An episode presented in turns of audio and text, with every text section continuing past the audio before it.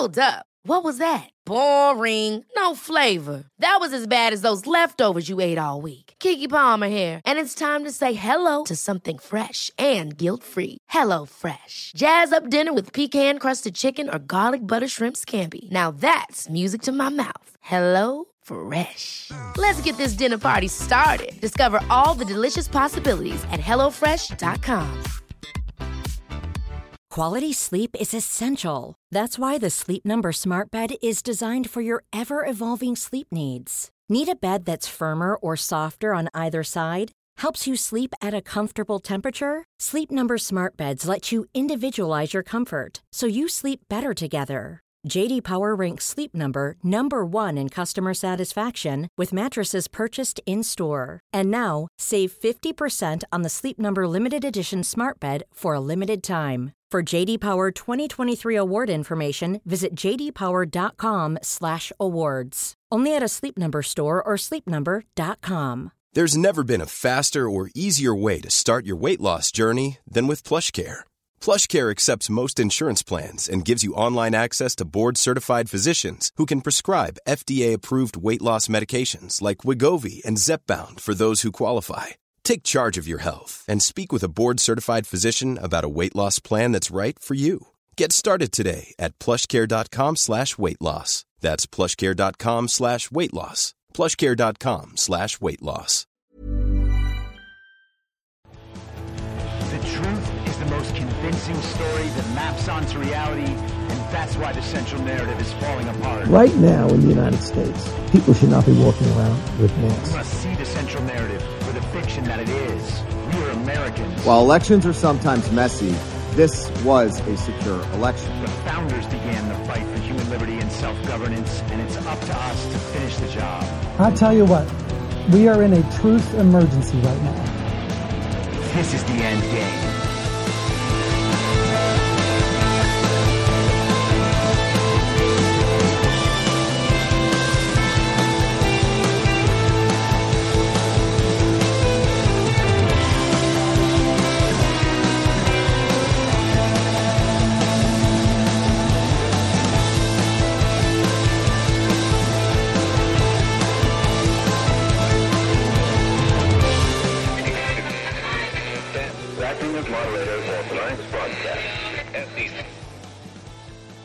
It's Friday, March 1st, 2024, the 1136th day of dystopia. I'm your moderator, Chris Paul. Let's be reasonable. A warm welcome and hello to all of you listening to the podcast on the day of its release. The only way to do that is by becoming a paid subscriber at imyourmoderator.substack.com. You can do so for as little as $50 a year or $5 a month, and in doing so, you will be supporting me, the work I do, and this show as it expands. And if you can't or you simply don't want to, continue listening to the podcast for free on a wide variety of podcast platforms and, of course, Rumble. All I ask is that you share it with your friends. You can find the links to the podcast, the writing, the social media, and the merch site by visiting linktree.com slash I'm your moderator. All right, now many times on the show over the last few years, we have talked about limited hangouts and we have talked about slow rollouts, slow disclosures, and the importance of trying to figure out when a narrative is finally divulged to the mainstream after weeks or months or years of it being talked about in this community, understanding the truth about some issue the public hasn't been exposed to at all, whether that disclosure, the divulging of these new facts, is done to shine light on the truth in a search for a fuller truth, or whether it's done to give people what they need in order to get them to ignore that bigger truth or to simply move on. A couple years ago, we talked about what I think is kind of a quintessential example of all this when the Facebook whistleblower, Frances Haugen, came out to tell her story to CBS News. Most people don't go to the mainstream media to do their whistleblowing. And what she gave up to CBS News was information that a lot of people had known for years. And it wasn't one of those things that people knew for years and couldn't talk about. It was one of those things that people had known for years and that was widely talked about. She was disclosing information on the psychological effects of these social media apps and specifically talking about how destructive they could be for the self image of young girls and how the use of and the addiction to these social media apps was leading to a spike in suicide rates among young girls and leading to anxiety and depression and the rest. And I have absolutely no doubt that's true. It should probably be a bigger topic of conversation. Not that anyone would actually relieve themselves of their addictions. It's awfully hard to prevent children from using these devices when their parents are addicted to them too. I feel like we might reach a point 15 or 20 years down the line where people are discussing being raised in a home of social media addicts in the same way that my generation might have discussed being raised in a home of alcoholics or drug addicts. It's an important discussion, particularly as the social media apps continue to get more invasive. Raheem Kassam from the National Pulse was on War Room this week talking about TikTok and how the selfie camera on your phone basically analyzes your facial response when viewing certain content. They have an algorithm analyzing the way your eye movements react to what you're seeing on the screen. They can tell in ways you might not be able to tell what your true response to a piece of content is, and then they can decide whether to feed you more content like that or perhaps stop showing you content like that, depending on what their goals are. And we are convinced that the goal is always to capture more of your attention, and that's certainly true. But the goals go beyond that because, of course, they have a bigger agenda. They want to capture your attention, and then they want to use that attention for something. And in the old paradigm, we always thought, well, they need more eyes on their advertisers so they can make more money. If only it was that simple. Now, there's no doubt that people en masse are starting to learn about these problems. And Mike Benz's interview on Tucker Carlson was enlightening to a lot of people. It's a great benefit that that exists out in the world and can be shared so people can come to better understand issues surrounding censorship in this country. But that conversation itself is four years old, at least. I'm certainly not claiming to be ahead of Mike Benz on this issue, but we were talking about defeat disinfo in the middle of 2020 and the military technology that was redeployed against American citizens in order to propagandize them and censor them. And likewise with the Frances Haugen disclosures, the stuff that she came out and said in 2021 or 2022, whenever that was, had already been reported widely years before. A man named Tristan Harris used to be a guest on the very popular podcast of Sam Harris of the intellectual dark web. So, what does it mean for a so called whistleblower to interview with 60 Minutes on CBS, broadcast to the whole nation, and then sit down to give her testimony in a hearing before Congress when everything she's divulging has already been publicly available information on pretty popular platforms for five years prior? Is it a limited hangout or is it an info op designed to make sure that everybody across the country knows these apps are a problem in this specific way? Just lock that fact in. Even if you don't pay attention to public events at all, somehow this little fact will reach you. Now, I'm more than happy to be optimistic about these things and to accept that positive explanation. I will carry that forward and look for more hints that that is the right interpretation.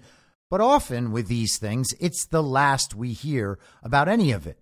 Haugen wrote a memoir called The Power of One as if she was bringing down the whole corrupt social media industry as a result of her whistleblowing.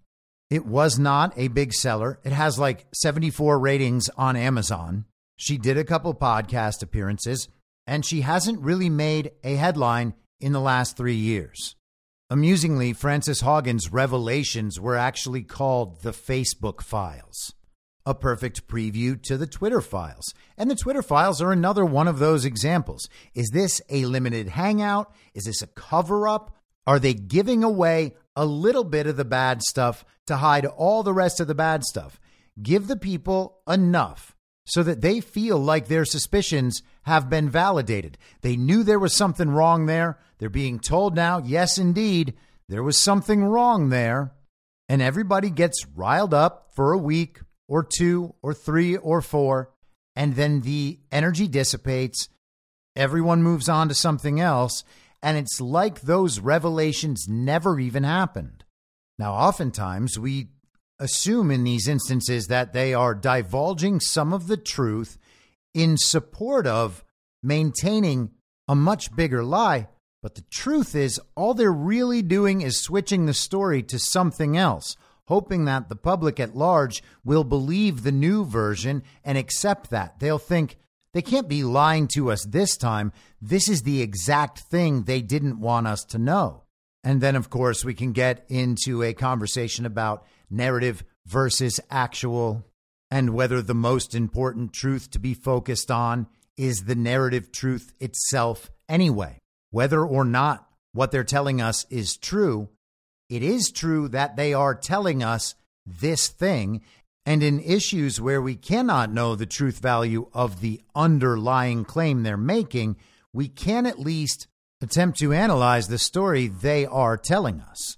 And so, with that in mind, I want to talk about a couple of stories that started off the week and ended the week in relation to the so called war between Russia and Ukraine. And I want to start by going through the New York Times article from Adam Entous called The Spy War How the CIA Secretly Helps Ukraine Fight Putin. But before that, I just want to take a look at Adam Entous for just a moment because this is not Adam Entous's first rodeo. This is not his first limited hangout. Last year, my friend Garrett Ziegler, the founder of the Marco Polo Research Group, who produced the report on the Biden laptop, Entous published a piece in the Times on December 22nd of last year. The headline was Hunter Biden text cited in impeachment inquiry is not what GOP suggests. Ziegler commented Entous is who the deep state trots out when they're backed up against a wall. Kanekoa the Great put together a collage of Adam Entous headlines. Might as well read as a resume of limited hangout ops he's run for the regime. Kanekoa writes Adam Entous, the New York Times reporter behind the recent CIA press release on the Ukraine war, fervently promoted the Russia collusion hoax. At the Washington Post, he baselessly slandered Trump, Flynn, Kushner, Prince, and others, fraudulently alleging they were Russian puppets in numerous articles, shamelessly lying to the American people. And he has some quotes here from the headlines. Blackwater founder held secret Seychelles meeting to establish Trump Putin back channel. Another Russian ambassador told Moscow that Kushner wanted secret communications channel with Kremlin. Another, National Security Advisor Flynn discussed sanctions with Russian ambassador, despite denials, officials say. Secret CIA assessment says Russia was trying to help Trump win White House. Justice Department warned White House that Flynn could be vulnerable to Russian blackmail, officials say. How does one seamlessly transition from promoting the Russian collusion hoax to authoring a CIA press release on the Ukraine war for the Washington Post and the New York Times? It seems weird, doesn't it, that our paper of record has this guy writing their most important news articles? Do the people running the Times not realize that Trump Russia collusion was a hoax. And it's not like he just made a mistake. They didn't get the story wrong. They participated in a propaganda operation designed as part of a coup. They were subverting the government of the United States of America and the American election process, and then the administration of a duly elected president. And he hasn't been fired or demoted. He hasn't been relegated to the mailroom. He's still writing the leading stories for the Sunday version of the New York Times. And as we get started here, I think maybe the best way to see this is as the most literary possible version of the best possible explanation for why something terrible was actually really good. Here we go. Nestled in a dense forest, the Ukrainian military base appears abandoned and destroyed. Its command center a burned out husk, a casualty of a Russian missile barrage early in the war. Oh, so sad. But that is above ground. Not far away, a discreet passageway descends to a subterranean bunker where teams of Ukrainian soldiers track Russian spy satellites and eavesdrop on conversations between Russian commanders. On one screen, a red line followed the route of an explosive drone threading through Russian air defenses from a point in central Ukraine to a target in the Russian city of Rostov. The underground bunker, built to replace the destroyed command center in the months after Russia's invasion, is a secret nerve center of Ukraine's military. Oh, okay. So they built an underground bunker after Russia destroyed their command center. Damn. Russia destroyed our command center with an early missile barrage. What we need to do in response is build an underground bunker right next to it. Now, hey, I don't know if that is complete and total bullshit, but we're not off to a good start, and it's going to get worse. There is also one more secret. The base is almost fully financed and partly equipped by the CIA. 110%, General Serhiy Dvoritsky, a top intelligence commander, said in an interview at the base. Now entering the third year of a war that has claimed hundreds of thousands of lives, the intelligence partnership between Washington and Kiev is a linchpin of Ukraine's ability to defend itself. The CIA and other American intelligence agencies provide intelligence for targeted missile strikes, track Russian troop movements, and help support spy networks. Now, it's worth noting that the day this article came out, there were also headlines, including in the New York Times, saying that only 31,000 Ukrainian soldiers had been killed. He accused Putin of lying about the numbers even though far higher numbers were also in the American military documents that were somehow leaked last year on a Discord channel by a 21 year old National Guardsman. Now, to be fair, Adam Entous said the war claimed hundreds of thousands of lives.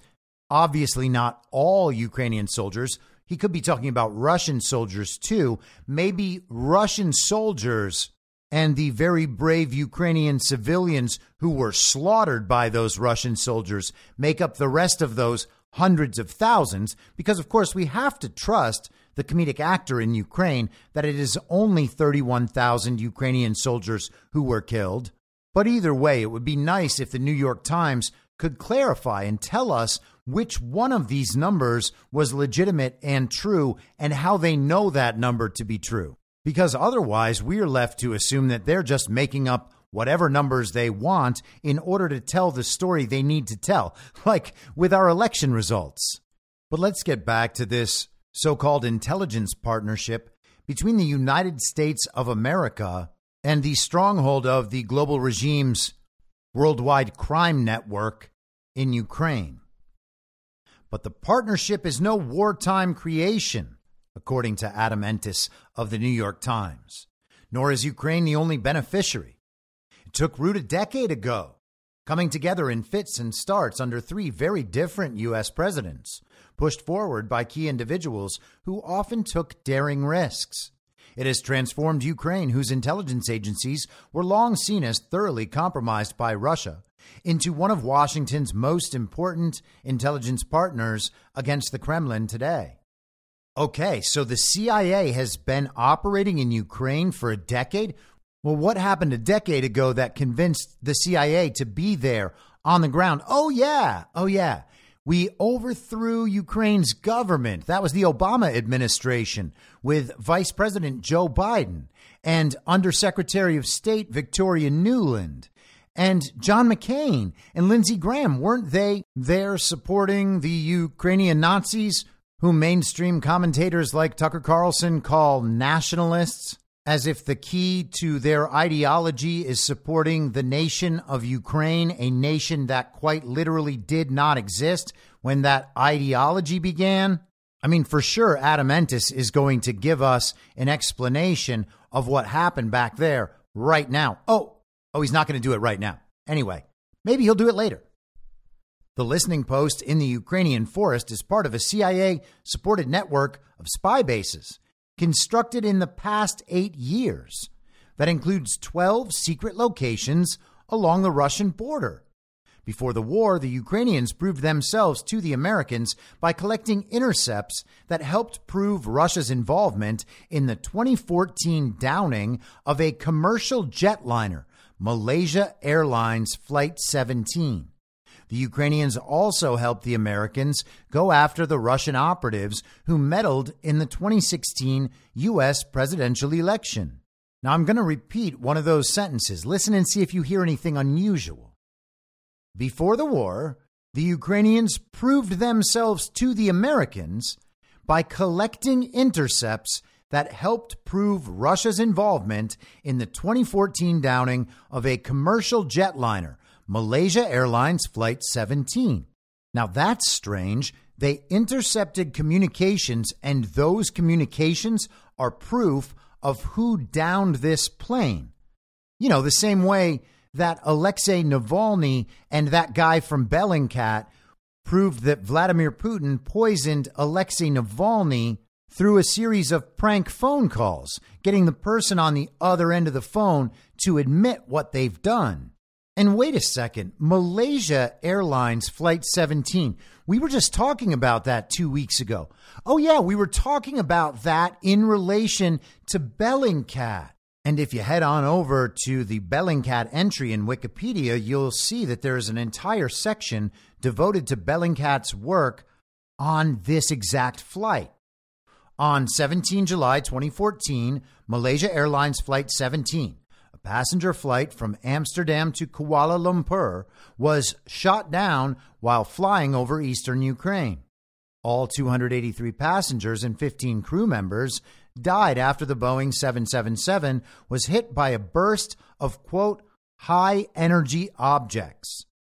In a press conference, Russian officials said Ukrainian forces had destroyed the flight and presented radar data, expert testimony, and a satellite image. The radar data that showed another aircraft in the vicinity of MH 17 was debunked as falling debris from MH 17 by experts. Experts debunked it. Thank goodness we finally know the truth. A man claiming to be a Spanish air traffic controller in Kiev stated in interviews that two Ukrainian fighter jets followed the Malaysian plane. The Spanish embassy later said that there was no Spanish air traffic controller at either of Kiev's airports. The satellite image showed an aircraft firing on the airliner, but Bellingcat exposed the photo as a composite of Google images, with the Malaysian airline logo even being misplaced. On 9 November 2014, the Bellingcat MH 17 investigation team published a report titled MH 17 source of the separatists' Buk. Based on evidence from open sources, primarily social media, the report links a Buk missile launcher that was filmed and photographed in eastern Ukraine on 17 July to the downing of the MH 17 flight. In June 2015, Bellingcat published evidence that Russia had used Adobe Photoshop to manipulate satellite images of the MH 17 disaster. A December 2017 article published by Bellingcat cited a quote from the 2017 British Intelligence and Security Committee report in which a British Secret Intelligence Service source had stated, quote, we know beyond any reasonable doubt that the Russian military supplied and subsequently recovered the missile launcher which shot down MH 17. So it's not there at all. Russia supplied it and then went and recovered it Russia has it. We can never get our hands on the murder weapon, so to speak. In July 2019, Bellingcat released a six part podcast series produced by Novel Audio, taking an in depth look at their investigation. So, Bellingcat to the rescue again. It happens to be Russia's fault again. And it sounds like they've got themselves another open and shut case, just like Putin's poisoning of Alexei Navalny that much of the world believes right now, despite the fact that there's absolutely no proof it's true. But let's get back to the New York Times because Ukrainian intelligence was able to establish their relationship with the CIA based on the contributions they made to apparently Bellingcat's investigation. I guess the Ukrainians, they captured these communications and did such a good job that they were rewarded with the CIA controlling their country. And thank goodness, I mean, we can't just have non existent Russian missile launchers taking down passenger planes over Ukraine. So it's a good thing that the CIA had a reason to be there. You know, I mean, after they overthrew the country and all. Usually they just go in and overthrow a country and then totally leave it to the people of that country to establish their own government. But thank goodness there was this whole plane explosion thing that allowed them to stay longer. Back to Adam Entous. Around 2016, the CIA began training an elite Ukrainian commando force known as Unit 2245 which captured Russian drones and communications gear so that CIA technicians could reverse engineer them and crack Moscow's encryption systems. One officer in the unit was Kirilo Budanov, now the general leading Ukraine's military intelligence. That was also the guy we mentioned a few days ago who said it looked like Alexei Navalny died of a blood clot and indicated natural causes. And the CIA also helped train a new generation of Ukrainian spies who operated inside Russia, across Europe, and in Cuba and other places where the Russians have a large presence. The relationship is so ingrained that CIA officers remained at a remote location in western Ukraine when the Biden administration evacuated U.S. personnel in the weeks before Russia invaded in February 2022.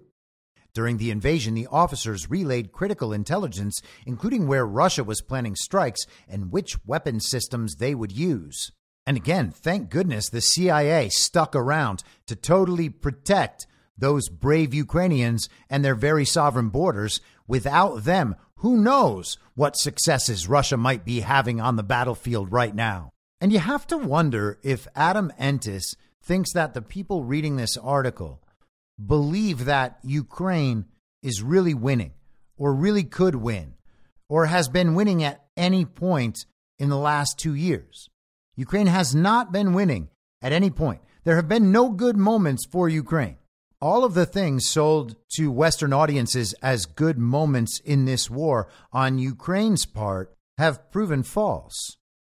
Without them, there would have been no way for us to resist the Russians or to beat them, said Ivan Bakanov, who was then head of Ukraine's domestic intelligence agency, the SBU. And then, no kidding, right beneath that, they have a picture of what looks to be a blown up tank and a human body, both covered in snow.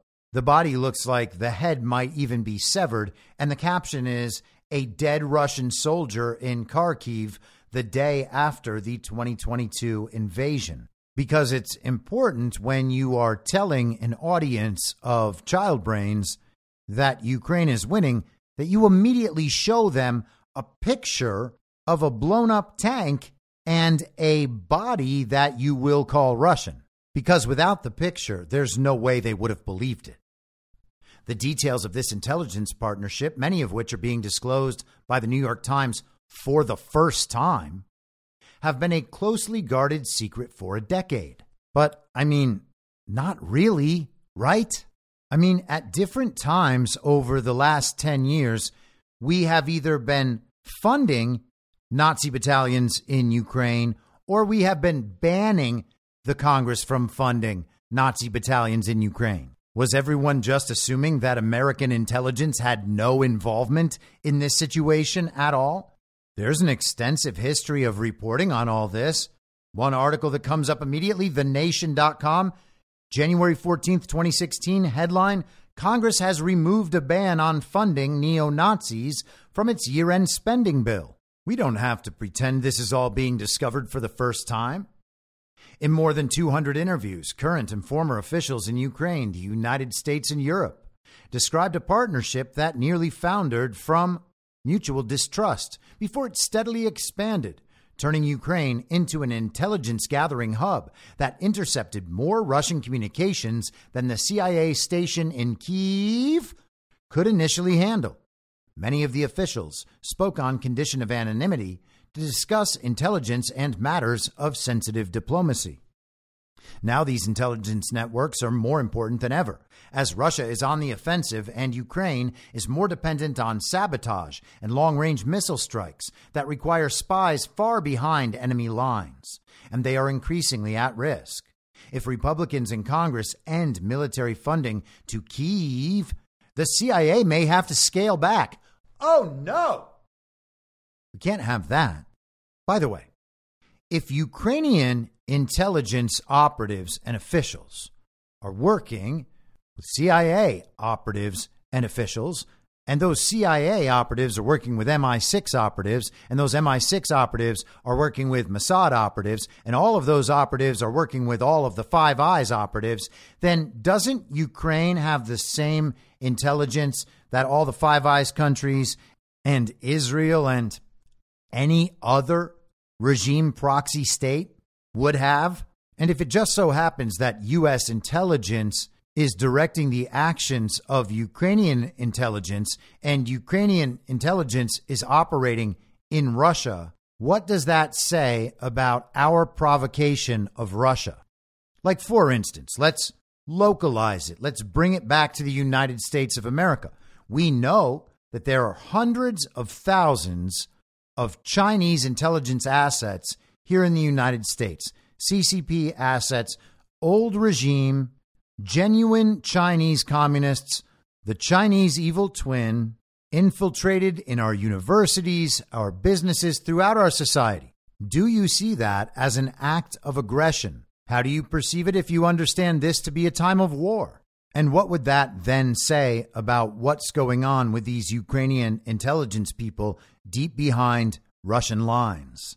And maybe another way to put it is this if you were Vladimir Putin or any of the nations allied with Russia, would you care more about the fact that these people are deep behind Russian lines, or would you simply accept the public narrative from regime figures that United States troops are not on the ground? We are actually not involved in that war at all. We are just funding them and arming them and giving them intelligence and targeting and mercenaries. But we're not really involved. It's not our war, despite the fact that too many of our politicians are wearing Ukraine flag lapel pins.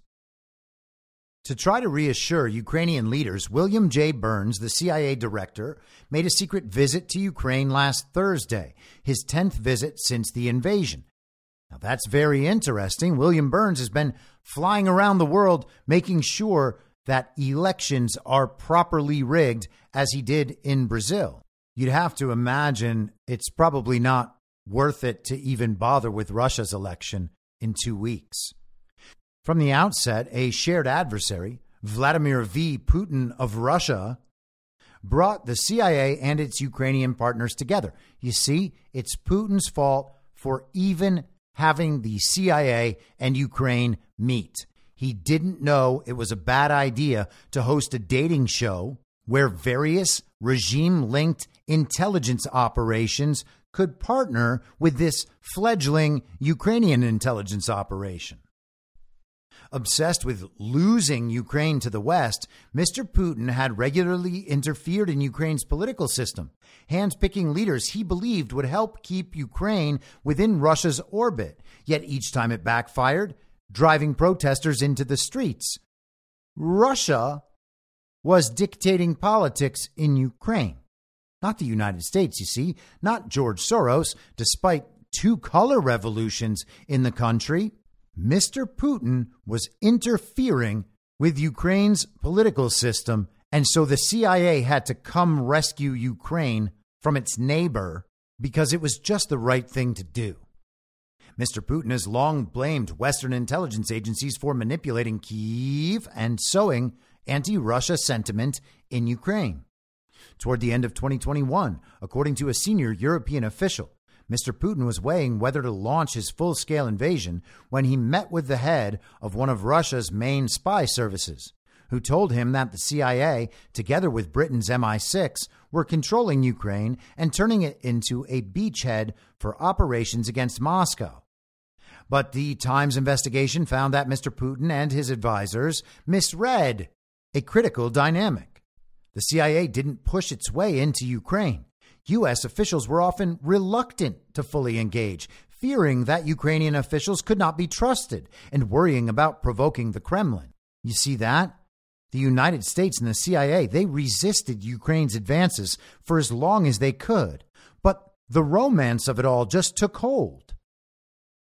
Yet a tight circle of Ukrainian intelligence officials assiduously courted the CIA and gradually made themselves vital to the Americans.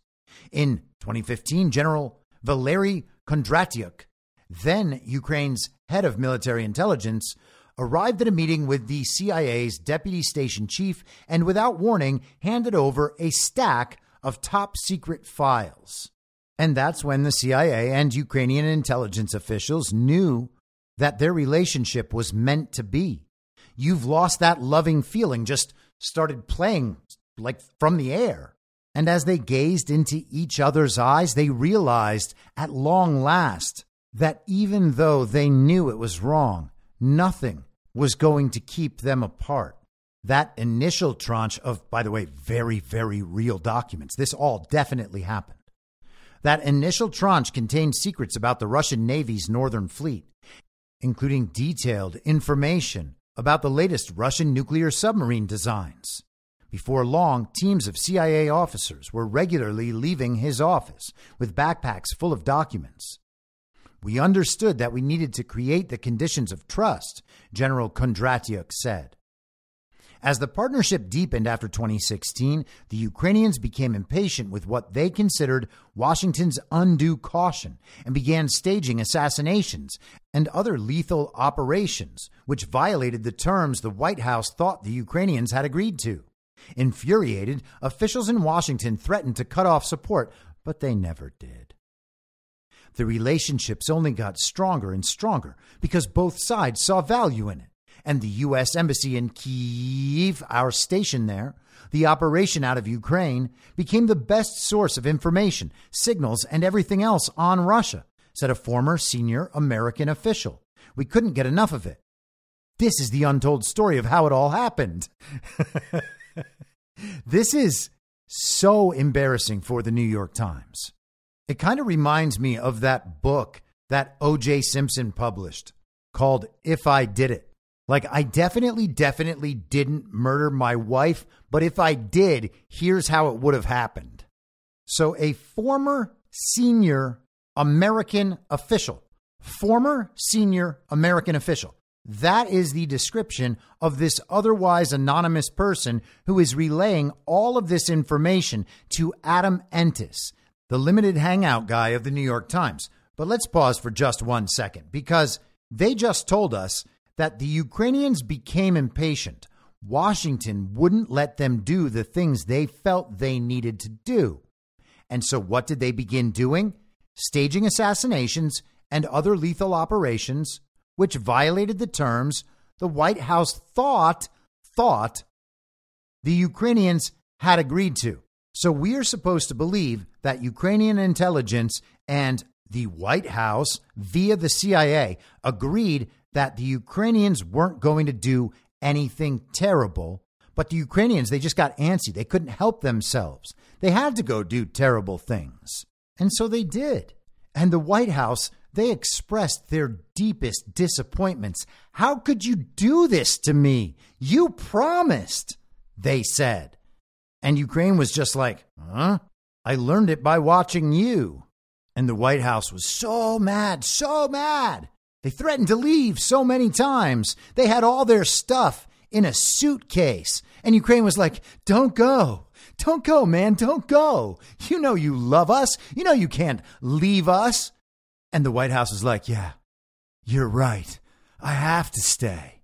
I mean, Ukrainian intelligence, this is a quote, by the way, from the former senior American official, became the best source of information, signals, and everything else on Russia. We couldn't get enough of it. The CIA's partnership in Ukraine can be traced back to two phone calls on the night of February 24th, 2014, eight years to the day before Russia's full scale invasion. Millions of Ukrainians had just overrun the country's pro Kremlin government, and the president, Viktor Yanukovych, and his spy chiefs had fled to Russia. In the tumult, a fragile pro Western government quickly took power. The government's new spy chief, Valentin Nalyvaichenko, arrived at the headquarters of the Domestic Intelligence Agency and found a pile of smoldering documents in the courtyard. Inside, many of the computers had been wiped or were infected with Russian malware. It was empty, no lights, no leadership, nobody was there, Mr. Nalyvaichenko said in an interview. He went to an office and called the CIA station chief and the local head of MI6. It was near midnight, but he summoned them to the building, asked for help in rebuilding the agency from the ground up, and promised a three way partnership. That's how it all started, Mr. Nalyvaichenko said. A three way partnership? Well, someone is going to end up feeling left out. That is all I know. That situation never works, it's unnatural.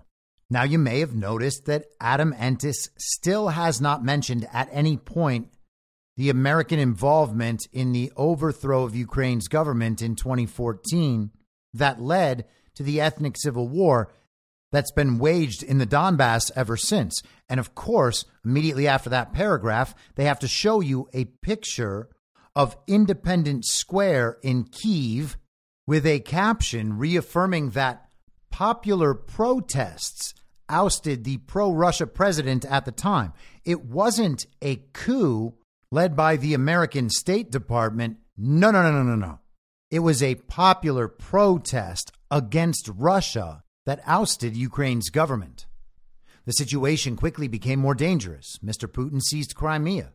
His agents fomented separatist rebellions that would become a war in the country's east. Ukraine was on war footing, and Mr. Nalyvaichenko appealed to the CIA for overhead imagery and other intelligence to help defend its territory.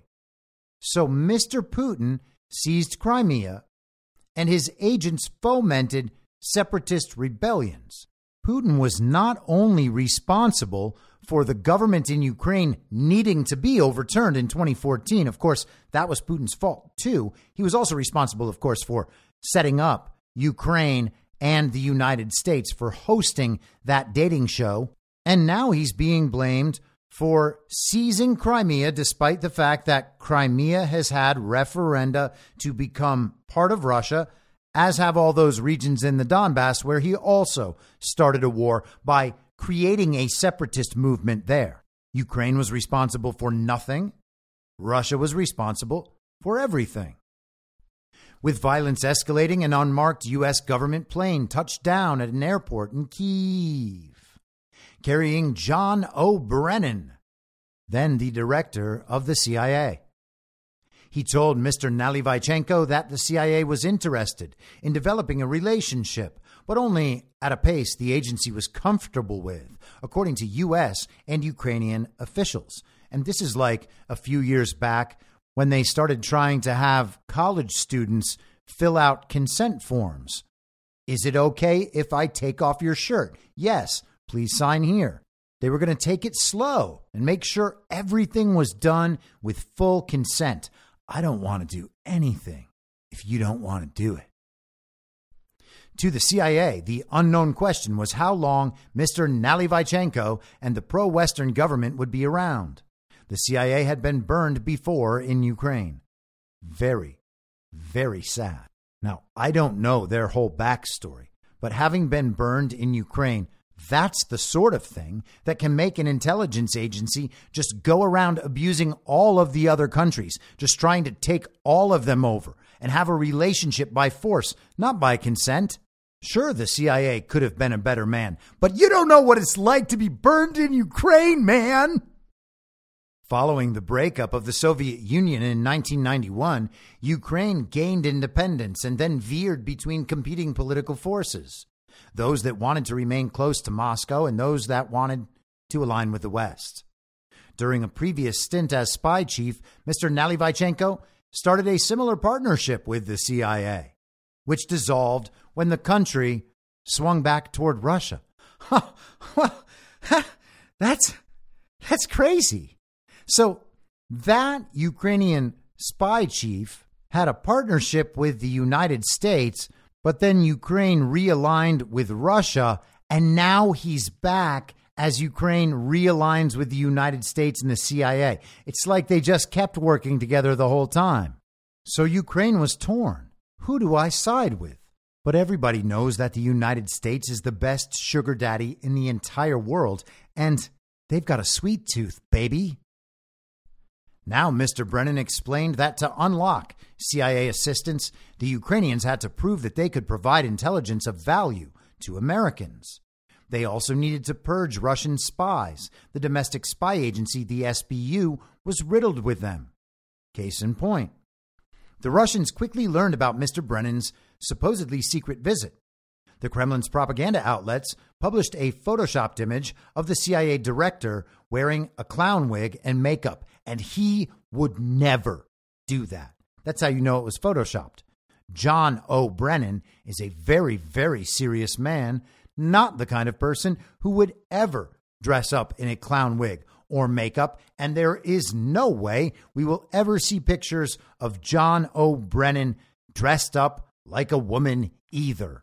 He's just not like that, despite the closeness of his relationship with Barack Obama. So the United States was considering taking Ukraine back, but Ukraine had to really show them that things have changed. It's going to be different this time, I promise. Mr. Brennan returned to Washington, where advisors to President Barack Obama were deeply concerned about provoking Moscow. The White House crafted secret rules that infuriated the Ukrainians and that some inside the CIA thought of as handcuffs. The rules barred intelligence agencies from providing any support to Ukraine that could be, quote, reasonably expected, end quote, to have lethal consequences. So Ukraine and the CIA were upset that Barack Obama wasn't allowing them to kill enough Russians, it sounds like. The result was a delicate balancing act. The CIA was supposed to strengthen Ukraine's intelligence agencies without provoking the Russians. The red lines were never precisely clear, which created a persistent tension in the partnership. I told you I didn't like being touched that way. In Kiev, Mr. Nalyvaichenko picked a longtime aide, General Kondratyuk, to serve as head of counterintelligence, and they created a new paramilitary unit that was deployed behind enemy lines to conduct operations and gather intelligence that the CIA or MI6 would not provide to them. Known as the Fifth Directorate, this unit would be filled with officers born after Ukraine gained independence. They had no connection with Russia, General Kondratyuk said. They didn't even know what the Soviet Union was. And we are supposed to think about all of this on timelines. Once Ukraine became independent from Russia, anyone born after that point wouldn't have any sense of Russia. They wouldn't know anything about the Soviet Union. I mean, how could they? It doesn't even exist anymore. But, I mean, I suppose they could be told about it from their parents and grandparents and uncles and aunts and older brothers and sisters. Really, just everybody else except people born after that could tell them what it was like before. So it's definitely not about timelines. What sort of separation would they actually be looking for? What would separate these people from Russians? Oh, it's just about them hating Russia. Let's just call them nationalists. Let's pretend they're far right. And let's pretend, as Adam Entous does, that they were only grouped together based on age. That summer, Malaysia Airlines Flight 17, flying from Amsterdam to Kuala Lumpur, blew up in midair and crashed in eastern Ukraine, killing nearly 300 passengers and crew. The Fifth Directorate produced telephone intercepts and other intelligence within hours of the crash that quickly placed responsibility on Russian backed separatists. The CIA was impressed and made its first meaningful commitment by providing secure communications gear and specialized training to members of the Fifth Directorate and two other elite units. The Ukrainians wanted fish, and we, for policy reasons, couldn't deliver that fish, said a former U.S. official, referring to intelligence that could help them battle the Russians. But we were happy to teach them how to fish and deliver fly fishing equipment. And if you are trying to get back together with a probably Nazi based intelligence organization that you've fallen out with, the best thing to do is send them fly fishing equipment. You know, for the sportsman in him. So the world knows that Russian backed separatists in eastern Ukraine blew up this Malaysian passenger jet, killing 300 innocent people. And we know that because the 5th Directorate and Bellingcat say that's what happened. It's not the CIA or British intelligence who created this story, despite being linked with both the 5th Directorate and Bellingcat. And there's no way that that plane was blown out of the sky by fighter jets. That's all a conspiracy theory. What happened was this. We know that because of Ukrainian intelligence in Bellingcat. And if you can't trust them, who can you trust?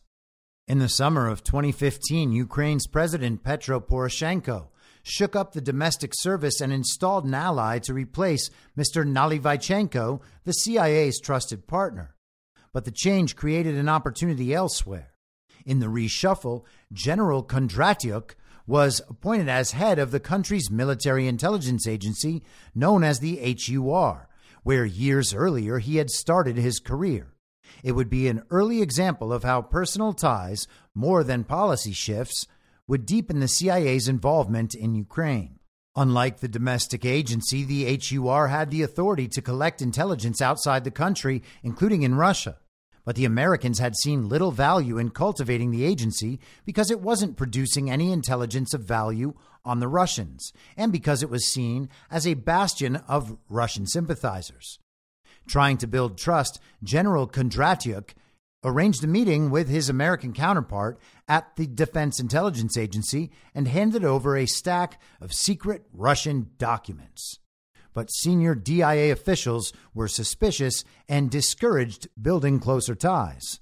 And I suppose I would be a little miffed too if I had given my beloved some fly fishing gear and all I got back was a stack of papers. The general needed to find a more willing partner because consent is everything, guys. In relationships between intelligence agencies, it's one thing to set the stage for some hot IC on IC action, but if you're trying to lay down the foundation for a long term relationship, consent is a necessity. Months earlier, while still with the domestic agency, General Kondratyuk visited the CIA headquarters in Langley, Virginia.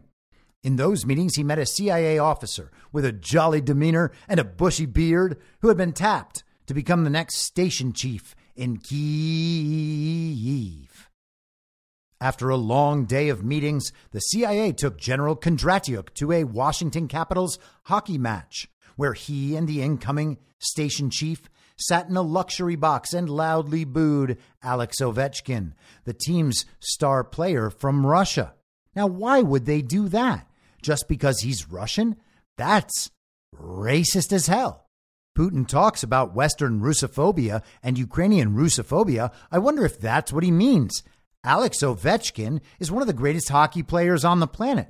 He's one of the greatest of all time. And as a Pittsburgh Penguins fan myself, a massive Sidney Crosby fan, Alex Ovechkin, if there was a true enemy out there, he's that enemy.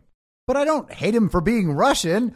I hate him because he's a rival. That would be like being from Boston and being a Celtics fan and showing up at the stadium and booing players just because they're black. Oh, yeah, Boston fans actually still do that all the time.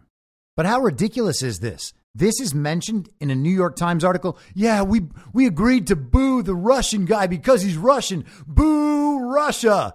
Root, root, root for the home team unless any of them are Russian. What a weird first date. The Ukrainian intelligence guy comes all the way to America and they take him out to a hockey game so that they can both publicly hate Russia together. How romantic. They should have just stuck with the fishing gear. The station chief had not yet arrived when General Kondratyuk handed over to the CIA the secret documents about the Russian Navy.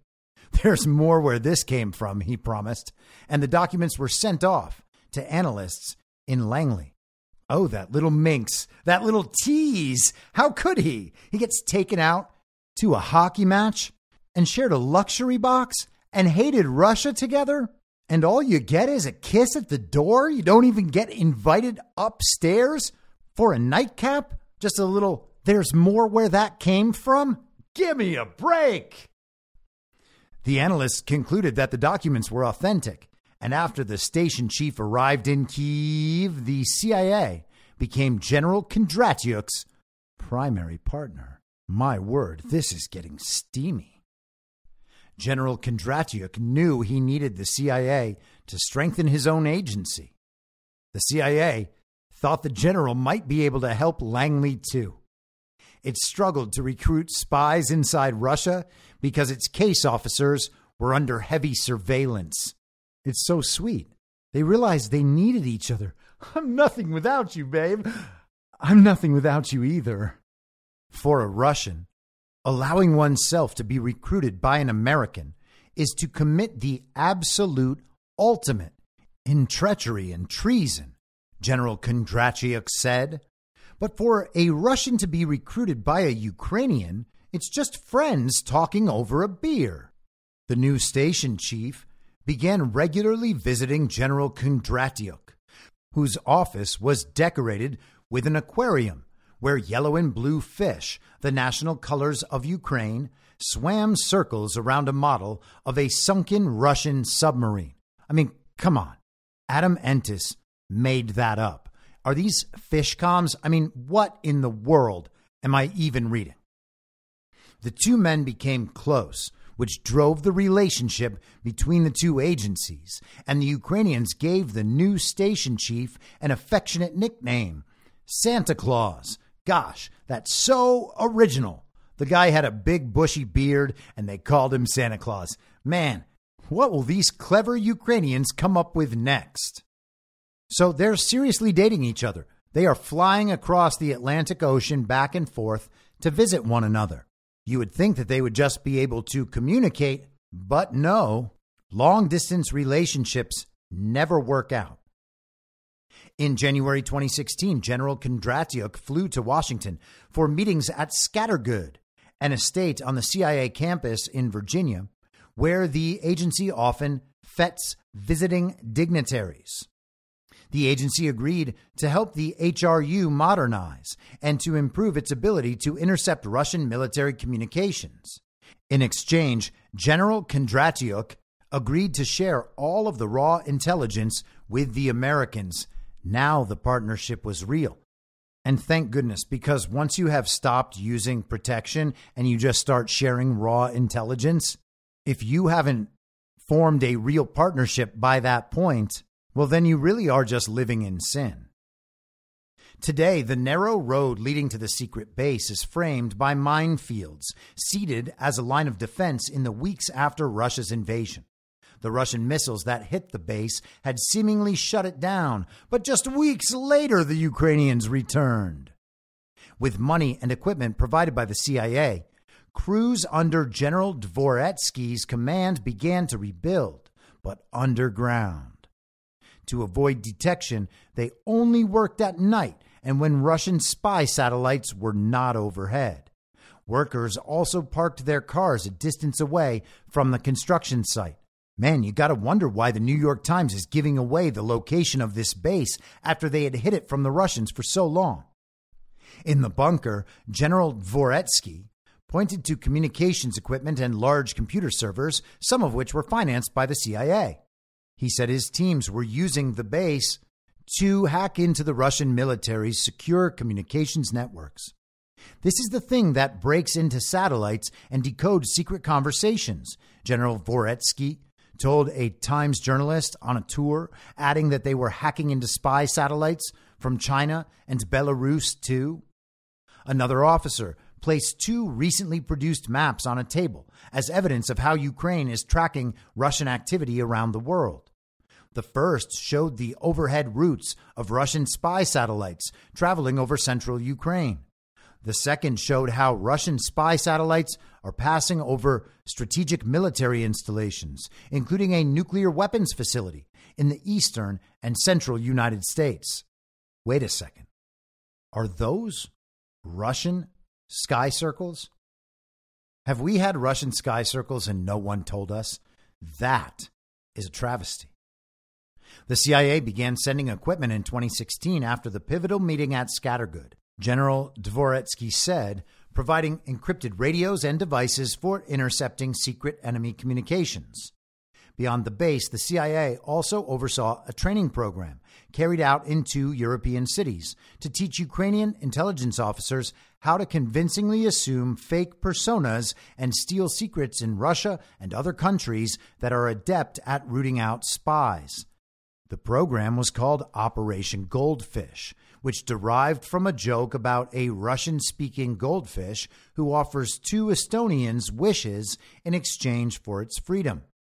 The punchline was that one of the Estonians bashed the fish's head with a rock, explaining that anything speaking Russian could not be trusted. Thank goodness this is not a hate movement over in Ukraine. And thank goodness the United States and its intel community aren't supporting this hate movement in Ukraine, just like they're not supporting the hate movement here in the United States directed against Donald Trump and his supporters. And it certainly is a hate movement. This entire article is just fish comms and Russia hate and hot IC on IC action. The Operation Goldfish officers were soon deployed to 12 newly built forward operating bases constructed along the Russian border. From each base, General Kondratyuk said the Ukrainian officers ran networks of agents who gathered intel inside Russia. CIA officers installed equipment at the bases to help gather intelligence and also identified some of the most skilled Ukrainian graduates of the Operation Goldfish program working with them to approach potential Russian sources. These graduates then trained sleeper agents on Ukrainian territory meant to launch guerrilla operations in case of occupation.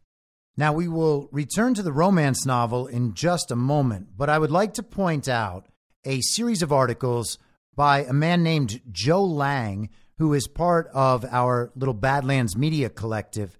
He has done a great series on the Badlands Substack. You can find that badlands.substack.com. And the one I'm referencing in particular in this series is an article called School of Assassins and Dictators. And he talks about something called the School of Americas. In this article, he writes What I've found is that when the CIA is involved, there is a very clear pattern. The CIA installs brutal dictators in very strategic countries and then trains their military and police to brutalize and terrorize their own populations so they can maintain control of governments. These dictators are not only unpopular and completely corrupt, but many are also involved in drug trafficking. The CIA was training Vietnamese death squads and running torture prisons involved in the Phoenix program. The CIA then exported this training around the world. And then he goes into a discussion about the School of Americas. And this is all in a series he does about George H.W. Bush and his role in the CIA. He cites the Wikipedia entry on School of Americas. And again, I encourage you to just check all this out yourself. But he then writes Bush and the CIA had been training dictators and their military in Latin America using the same program they had used in Vietnam long before Reagan became president. Was it just about fighting global communism? That was the big lie. Bush used fighting communism as the excuse during the Cold War in order to set up proxy governments in very important locations. And then he gets into Colombia and South and Central America, and it is quite clear that these operations never stopped and the playbook never changed. With that in mind, let's take another look at this paragraph in the New York Times article. CIA officers installed equipment at the bases to help gather intelligence and also identified some of the most skilled Ukrainian graduates of the Operation Goldfish program, working with them to approach potential Russian sources. These graduates then trained sleeper agents on Ukrainian territory meant to launch guerrilla operations in case of occupation.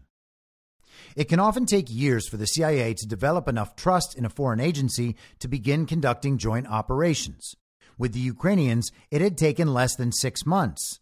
This new partnership started producing so much raw intelligence about Russia that it had to be shipped to Langley for processing. But the CIA did have red lines.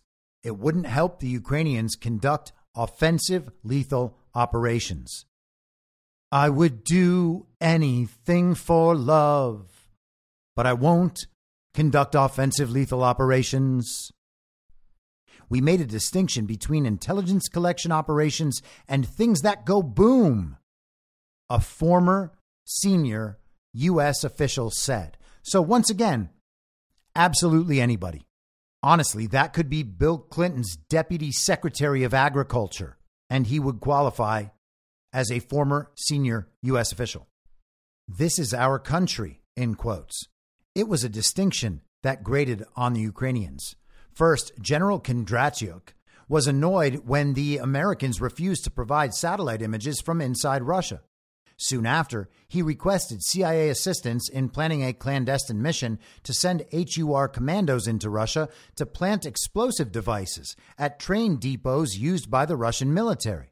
If the Russian military sought to take more Ukrainian territory, Ukrainians could detonate the explosives to slow the Russian advance.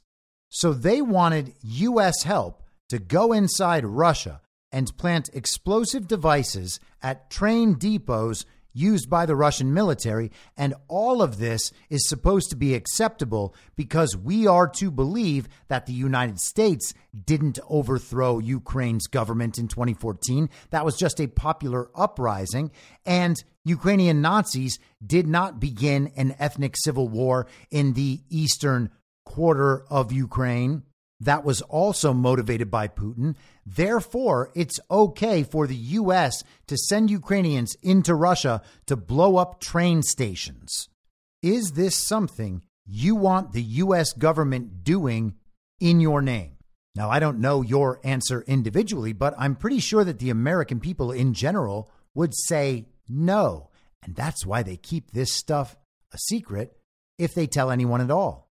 But it sounds like Adam Entous is letting us know that the relationship might be on the rocks just a little bit. Sounds like the Americans have been seeing someone else. General Kondratyuk is like, let me see your phone. I want to read your text messages. I know who you've been talking to. And once that sort of jealousy and insecurity emerges in a relationship, it's all downhill. Once that trust has been violated, it's so hard to get it back. When the station chief briefed his superiors, they, quote, lost their minds, as one former official put it. Mr. Brennan, the CIA director, called General Kondratyuk to make certain that mission was canceled and that Ukraine abided by the red lines forbidding lethal operations. General Kondratyuk canceled the mission, but he also took a different lesson. Going forward, we worked to not have discussions about these things with your guys, he said. Late that summer, Ukrainian spies discovered that Russian forces were deploying attack helicopters at an airfield on the Russian occupied Crimean Peninsula, possibly to stage a surprise attack, or perhaps because Crimea is just part of Russia. General Kondratyuk decided to send a team into Crimea to plant explosives at the airfield so they could be detonated if Russia moved to attack. This time he didn't ask the CIA for permission. He turned to Unit 2245, the commando force that received specialized military training from the CIA's elite paramilitary group, known as the Ground Department. The intent of the training was to teach defensive techniques but CIA officers understood that without their knowledge, the Ukrainians could use the same techniques in offensive lethal operations. And how about that? Dual use technology. That's the same excuse they use with their biomedical research. You see, we need to create all of these viruses in order to know how to create the vaccine that is going to save us from these viruses. We're not creating these biological weapons to use as biological weapons. We are creating them to figure out how to defend ourselves from the biological weapons we create. I mean, if you're not willing to stab yourself in the eye, how are you ever going to know how to treat someone who has stabbed themselves in the eye? But let's get more serious for just a second because General Kondratyuk is now sending out a team of CIA trained operatives to bomb trains and airplanes. Now, if I didn't know better and I didn't understand that the U.S. would never, ever, ever do anything like this, I might tend to think that it sounds like we're just training terrorists to do terrorism. And the only thing that keeps these incidents from being described obviously as terrorism is the fact that they are also being described as military targets. And because Ukraine is painting itself as the victims of a Russian attack, this is even before the very brutal invasion, by the way, all of these activities, these attacks on military targets, well, they're all justified in the scope of that war. And thank goodness, because if they weren't, then this would easily be seen as U.S. backed acts of international terrorism against Russia, and that would change everything. At the time, the future head of Ukraine's military intelligence agency, General Budanov, was a rising star in Unit 2245. He was known for daring operations behind enemy lines and had deep ties to the CIA. The agency had trained him and also taken the extraordinary step of sending him for rehabilitation to Walter Reed National Military Medical Center in Maryland after he was shot in the right arm during fighting in the Donbass. Man, that's weird, huh? What's with these Ukrainian intelligence operatives being in America so much? I hope they don't have any connections to like Charlottesville or J6 or anything. Disguised in Russian uniforms, then Lieutenant Colonel Budanov led commandos across a narrow gulf in inflatable speedboats, landing at night in Crimea. But an elite Russian commando unit was waiting for them. The Ukrainians fought back, killing several Russian fighters, including the son of a general, before retreating to the shoreline, plunging into the sea, and swimming for hours to Ukrainian controlled territory. It was a disaster. In a public address, President Putin accused the Ukrainians of plotting a terrorist attack and promised to avenge the deaths of the Russian fighters. There is no doubt we will not let these things pass, he said. Now, that does sound exactly like a terrorist attack, and it sounds like Adam Entous is providing a cover story here for what may well have been a targeted killing of a general's son. In Washington, the Obama White House was livid. Joseph R. Biden Jr., then the vice president and a champion of assistance to Ukraine, called Ukraine's president to angrily complain. It causes a gigantic problem, Mr. Biden said in the call, a recording of which was leaked and published online. All I'm telling you, as a friend, is that my making arguments here is a hell of a lot harder now. Some of Mr. Obama's advisors wanted to shut the CIA program down, but Mr. Brennan persuaded them that doing so would be self defeating, given the relationship was starting to produce intelligence on the Russians as the CIA was investigating Russian election meddling. So the Ukrainians basically went and assassinated a general's son. Vladimir Putin got upset about it, and the heat was turned on the White House, the Obama White House. Now, Barack Obama and Joe Biden had absolutely nothing to do with this terrorist attack. How could they have? John Brennan wouldn't have told them about this in advance because there's no way that John Brennan would have known about this in advance. You see, the CIA and the Obama White House, they had set up red lines with these Ukrainian intelligence operatives who they trained and equipped and funded. And they would never do anything like that. They formed this entire partnership on a basis of consent. And Obama and Brennan were saying, we don't consent. We don't consent. And I guess we're just going to have to take them at their word for that. I mean, John Brennan and Barack Obama, what have they ever lied about? We can trust these people. Oh, wait. Weren't they the guys who absolutely knew about the Clinton campaign setting up the whole Russia hoax and they didn't tell the nation about it? And then they actually worked to make sure that no one would ever find out about it? Gosh, I hope they're not lying this time. Obama was so offended that the Ukrainians they trained had carried out this terrorist attack, he wanted to shut down the whole program. He was ready to break up. Barack Obama was even going to take back all his favorite old t shirts because he just let you borrow them. He never said you could have them. But John Brennan just kept on tugging at his heartstrings. He said, Barack, we can't break up with Ukraine. They mean everything to me. How would I ever get over this? Mr. Brennan got on the phone with General Kondratyuk to again emphasize the red lines. Excuse me, sir, you've violated my standards of consent multiple times now, and if you violate them again, oh, I might actually leave this time.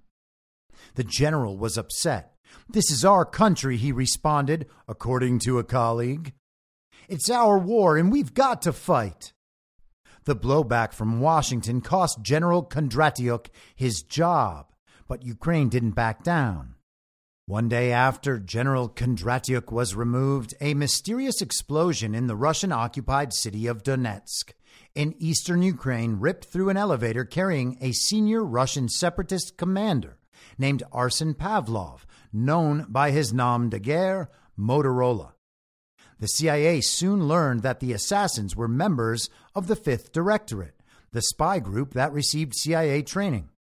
Ukraine's domestic intelligence agency even handed out commemorative patches to those involved, each one stitched with the word lift, the British term for an elevator. So, another terrorist attack. And Adam Entous is telling us that's okay, you see. The man who was killed was actually a senior Russian separatist commander, not a Ukrainian who was resisting the ethnic civil war, but a Russian separatist commander. Again, some of Mr. Obama's advisors were furious, but they were lame ducks. The presidential election pitting Donald J. Trump against Hillary Rodham Clinton was three weeks away, and the assassinations continued a team of Ukrainian agents set up an unmanned, shoulder fired rocket launcher in a building in the occupied territories. It was directly across from the office of a rebel commander named Mikhail Tolstykh, better known as Givi. Using a remote trigger, they fired the launcher as soon as Givi entered his office, killing him, according to U.S. and Ukrainian officials. A shadow war was now in overdrive the Russians used a car bomb to assassinate the head of Unit 2245, the elite Ukrainian commando force. The commander, Colonel Maxim Shapoval, was on his way to a meeting with CIA officers in Kiev when his car exploded. At the colonel's wake, the U.S. ambassador to Ukraine, Marie Yovanovitch, stood in mourning beside the CIA station chief. Later, CIA officers and their Ukrainian counterparts toasted Colonel Shapoval with whiskey shots. For all of us, General Kondratyuk said, it was a blow. Now, I honestly hate that I sound like I am beating up on America in some way by talking about the intelligence community, an old code name renegade, and the fake president right now in such insulting terms, but they are launching terrorist attacks. That is what the New York Times is telling us. The intelligence agents they trained in Ukraine, these little battalions, are carrying out terrorist attacks in Russian territory or in these independent republics who were the targets of this ethnic civil war. And I'm not trying to take Russia's side, but the New York Times is telling us what they're doing. And this is all in the run up to the 2016 election, where one of the key issues, at least in the collective mindset, is that Russia wants Donald Trump to be president, and the Obama and Clinton regimes will do absolutely anything they can to stop that. This is the late summer of 2016. The Russia collusion hoax was in full bloom. The meetings in the Oval Office had already happened. John Brennan, who is directing these Ukrainian intelligence units and covering for them when they cross these supposed red lines and carry out lethal offensive operations on their own. He's doing that while Russia is being blamed for helping to elect Donald Trump, and Donald Trump is being painted as a man who is disloyal to the United States of America. He is actually asking Putin for his help to help him rig this election. Obama and Brennan and the rest are lying to the nation while directing terrorist attacks abroad. That is what we are being told here. The election of Mr. Trump in November 2016 put the Ukrainians and their CIA partners on edge. Mr. Trump praised Mr. Putin and dismissed Russia's role in election interference. He was suspicious of Ukraine and later tried to pressure its president, Volodymyr Zelensky, to investigate his Democratic rival, Mr. Biden, resulting in Mr. Trump's first impeachment. But whatever Mr. Trump said and did, his administration often went in the other direction. This is because Mr. Trump had put Russia hawks in key positions, including Mike Pompeo as CIA director and John Bolton as national security advisor. They visited Kiev to underline their full support for secret partnership, which expanded to include more specialized training programs and the building of additional secret bases. And this is one of those dynamics where we're not exactly sure what to make of it.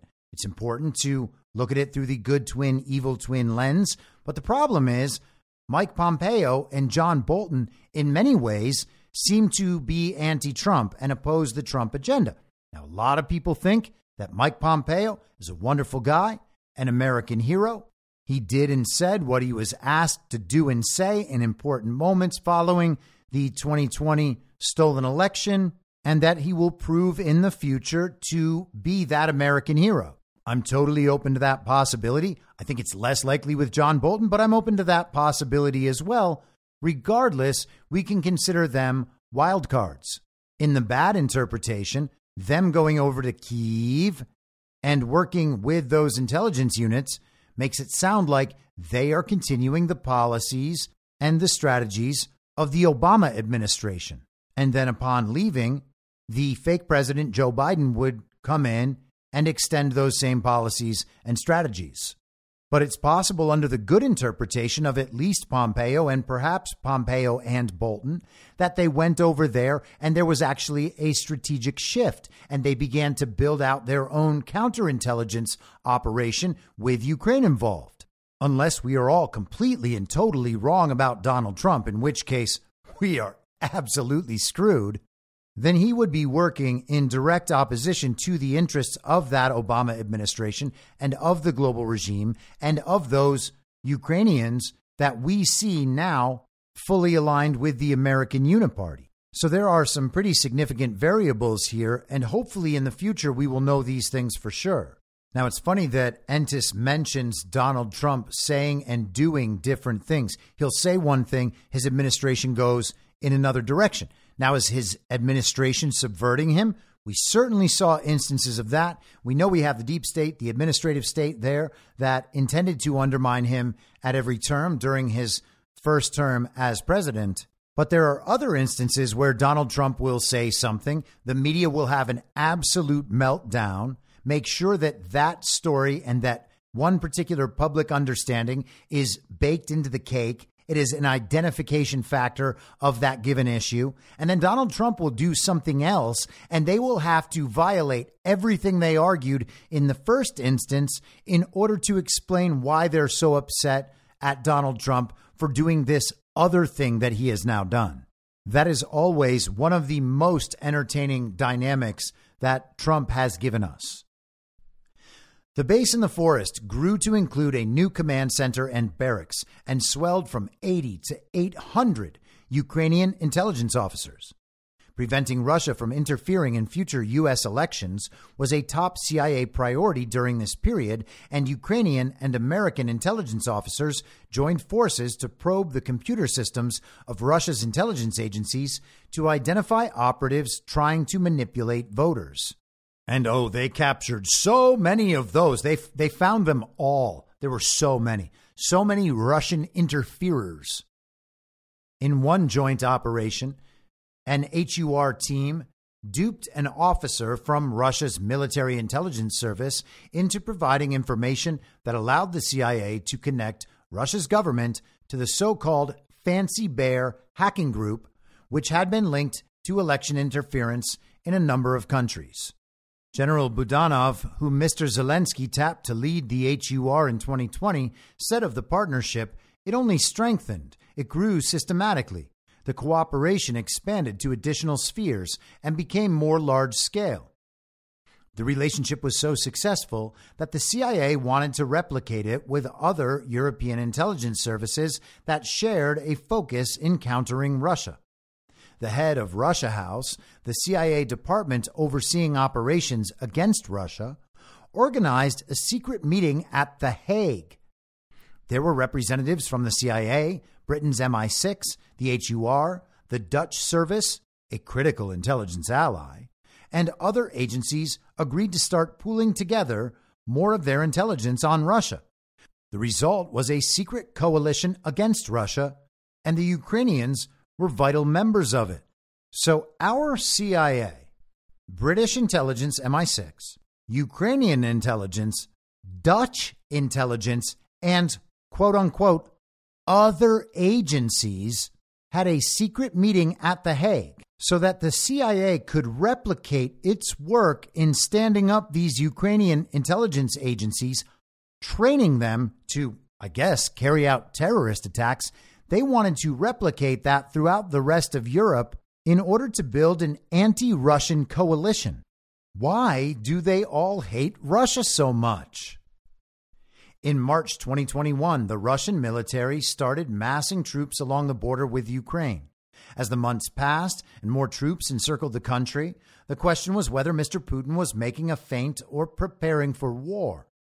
That November and in the weeks that followed, the CIA and MI6 delivered a unified message to their Ukrainian partners. Russia was preparing for a full scale invasion to decapitate the government and install a puppet in Kiev who would do the Kremlin's bidding. U.S. and British intelligence agencies had intercepts that Ukrainian intelligence agencies did not have access to, according to U.S. officials.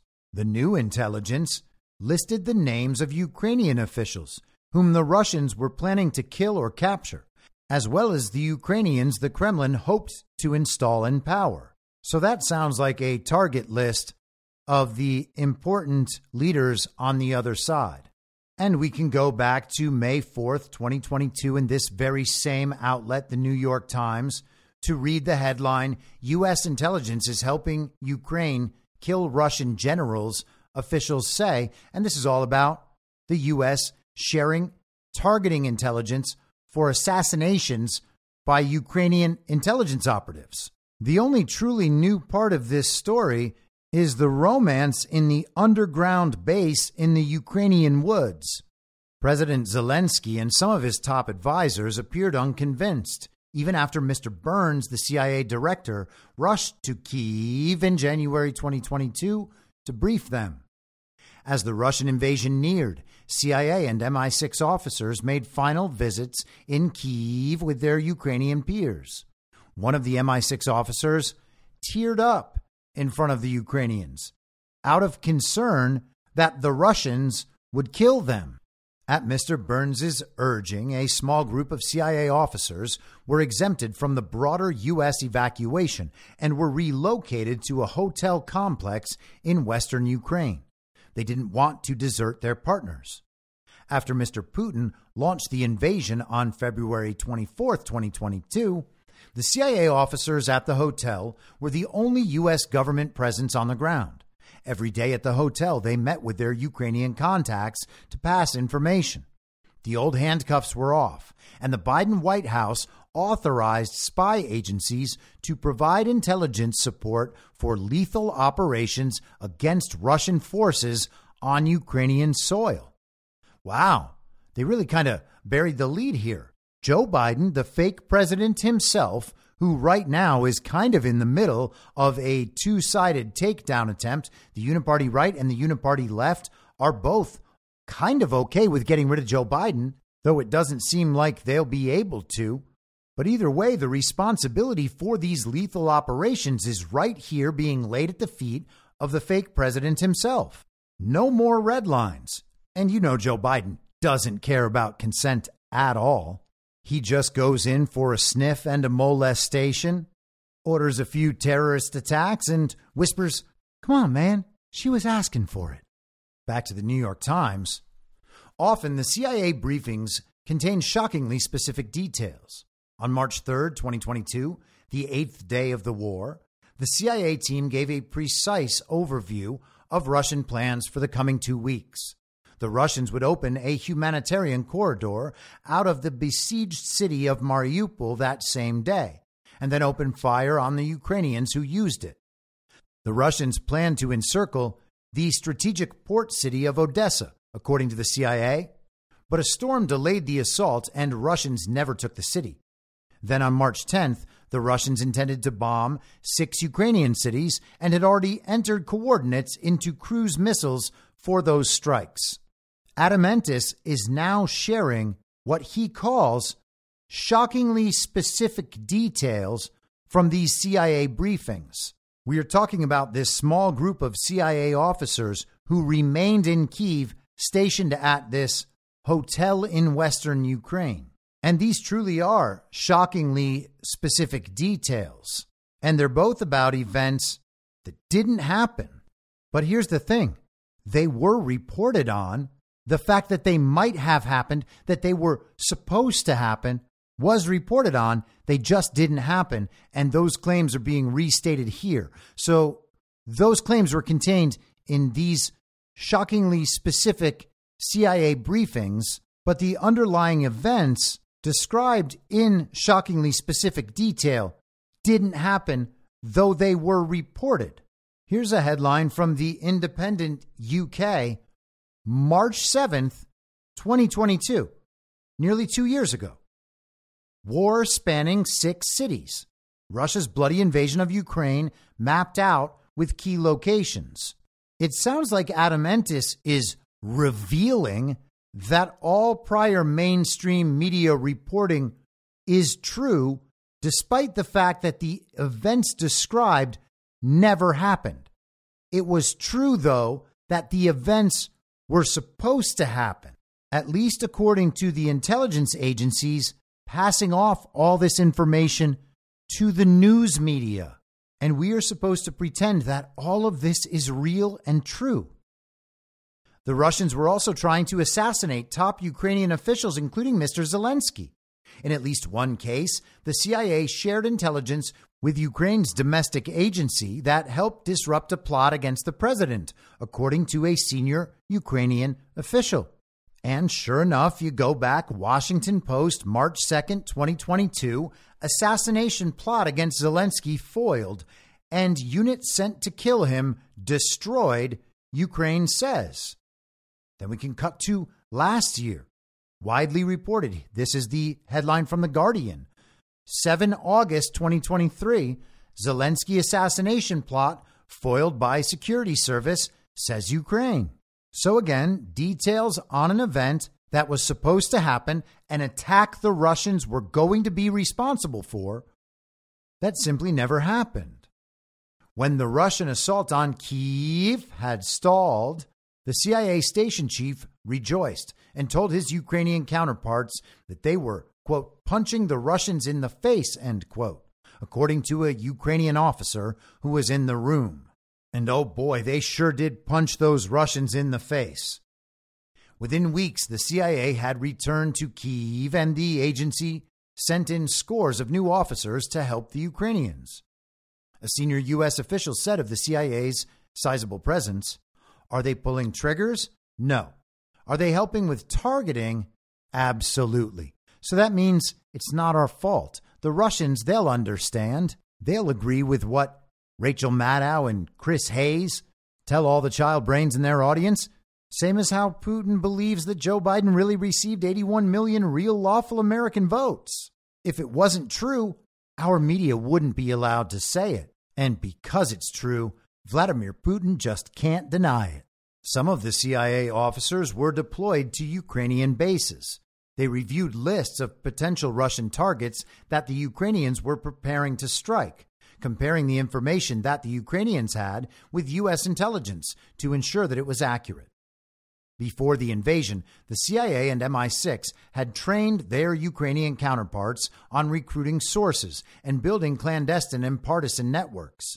In the southern Kherson region, which was occupied by Russians in the first weeks of the war, those partisan networks sprang into action, according to General Kondratyuk, assassinating local collaborators and helping Ukrainian forces target Russian positions.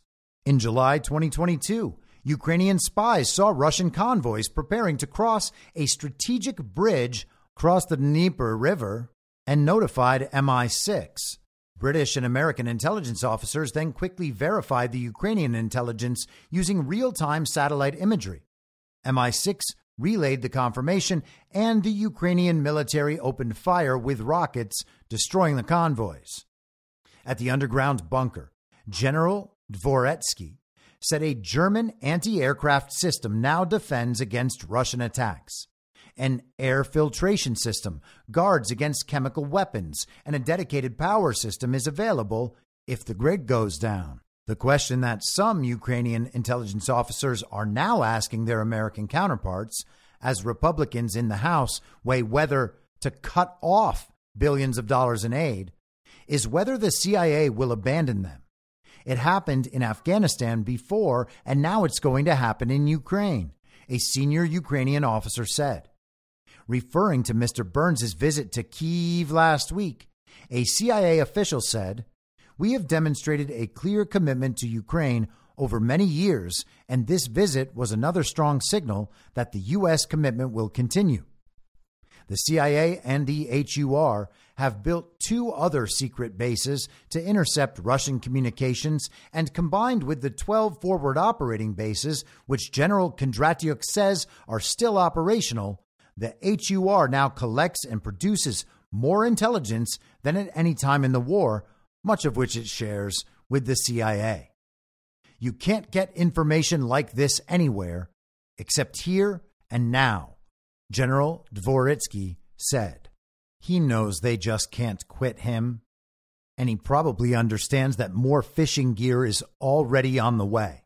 So essentially, the CIA established a presence in Ukraine in 2014 after overthrowing Ukraine's government in coordination with the U.S. State Department, and they have been there ever since training, funding, and arming these little intelligence units that then carry out acts that, without the guise of this being a just war on the part of the Ukrainians, would be considered terrorism. And Adam Entous has just presented all of that to the American public in a romance novel about hot IC on IC action in an underground base in the Ukrainian woods. Why are they doing that and why right now? Why right now? With these funding issues on the table. Today was supposed to be the first funding deadline, next week, the second. Now it has been pushed back to next week. It's March 8th and March 22nd now. But we have been in the middle of an info op for months now to manufacture consent among the American people for our illegitimate representatives in Washington, D.C. to indefinitely extend our indentured servitude and the indentured servitude of our children, our children's children, and way on down the line in order to continue funding exactly what's described in this article. This is America's role in Ukraine, at least on the behalf of the evil twin faction. I strongly believe, but absolutely cannot prove, that there is a good twin faction in Ukraine as well. And I imagine that we will hear in the future about how the Trump administration helped to prop them up throughout this period. That's not the sort of thing that the media is just going to come out and talk about at this point. I just find it extraordinarily unlikely that Ukraine has no good twin faction and that everyone left in Ukraine is just an Azov battalion neo Nazi. But we shall see about that. Now, let's get to the second piece. We're going to bookend this, and this one is not nearly as long as that New York Times piece. The New York Times piece was ridiculously long. This is from the Wall Street Journal today. Document from 2022 reveals Putin's punishing terms for peace. You got it? Vladimir Putin is so evil that his peace deals themselves are acts of brutality. Russian President Vladimir Putin has in recent weeks publicly hinted that he would be open to discussions to end the war in Ukraine on Moscow's terms as Kyiv's military momentum stalls. And that is really how they project this. They are trying to convince the public that there is a stalemate in Ukraine. Things are just at a standstill. Sure, Russia might have a slight advantage, but Ukraine could still win this thing. They haven't been defeated, but their momentum has stalled. The outlines of a deal the Russian leader likely wants can be seen in a draft peace treaty drawn up by Russian and Ukrainian negotiators in April 2022, about six weeks after the start of the war. Western officials and analysts say those objectives remain largely unchanged after two years of fighting. Turn Ukraine into a neutered state, permanently vulnerable to Russian military aggression. Now, this is just Max Colchester of the Wall Street Journal being an unmitigated propagandist. There is nothing about Ukrainian neutrality that makes it vulnerable to Russian military aggression. It is the lack of neutrality that creates the possibility of Russian military aggression. Does it really sound like Putin's very brutal invasion was as unprovoked as they've always told us after what you just heard from the New York Times? The entire premise for this viewpoint is gone. It's nonsensical. While the broad outlines of the ultimately unsuccessful peace negotiations have been disclosed, the full 17 page document, which was reviewed by the Wall Street Journal and others familiar with the negotiations, hasn't been made public. So they got to see it. The Wall Street Journal got to see it. We're just going to have to take their word for it. The document, dated April 15th, 2022, sketches out how negotiators on both sides sought to end the fighting by agreeing to turn Ukraine into a, quote, permanently neutral state that doesn't participate in military blocs, end quote. Barred from rebuilding its military with Western support and leaving Crimea under de facto Russian control. Of course, Crimea is going to be under Russian control. Crimea is part of Russia. It's been part of Russia again for the last nine years, while the Kiev regime tried to cut off their water we just heard about how the CIA was setting up operating bases and training terrorists in Ukraine. We already knew about the bio labs. There's a long history of NATO encroachment. Of course, Russia would demand neutrality and a ceasing to the Western support of Ukraine as part of any peace negotiation. Ultimately, no deal was agreed upon the scale of Russian war crimes in Ukraine became apparent, Ukraine's military fortunes improved, and the West poured in weapons to bolster Kyiv. Now, none of that's true. The deal was agreed upon. Then it got blown up at the last minute, partly with the help of the UK's own Boris Johnson. As for Russian war crimes in Ukraine, I guess we shall see in the future, but it seems like that's probably going to mostly be a problem in the other direction. Today, Ukraine says it won't start peace talks until Russia removes troops from its country. two years of conflict have hardened Ukrainian public opinion against any kind of peace deal. And Ukrainian President Volodymyr Zelensky has warned that any cessation of hostilities would simply allow Russia to rearm and better attack Ukraine further down the line. Analysts say a military victory for either side looks increasingly out of reach. But again, that isn't true. Russia has already achieved the military part of the victory. This is just a negotiation from here on out, unless Ukraine ends up escalating things once again. This line of thinking is also in parallel to the situation with Israel and Palestine right now. We're told that Israel cannot have a ceasefire. They cannot stop attacking Gaza because if they do, Hamas would be able to strengthen and come back at them. So in Ukraine, Ukraine can't have a ceasefire because they're doing so well, they wouldn't want to allow the Russians to rearm and regroup. And in Gaza, Israel is actually kicking so much ass, they are dominating so hard that any let up at all and paragliding go karts would just start dropping out of the sky again.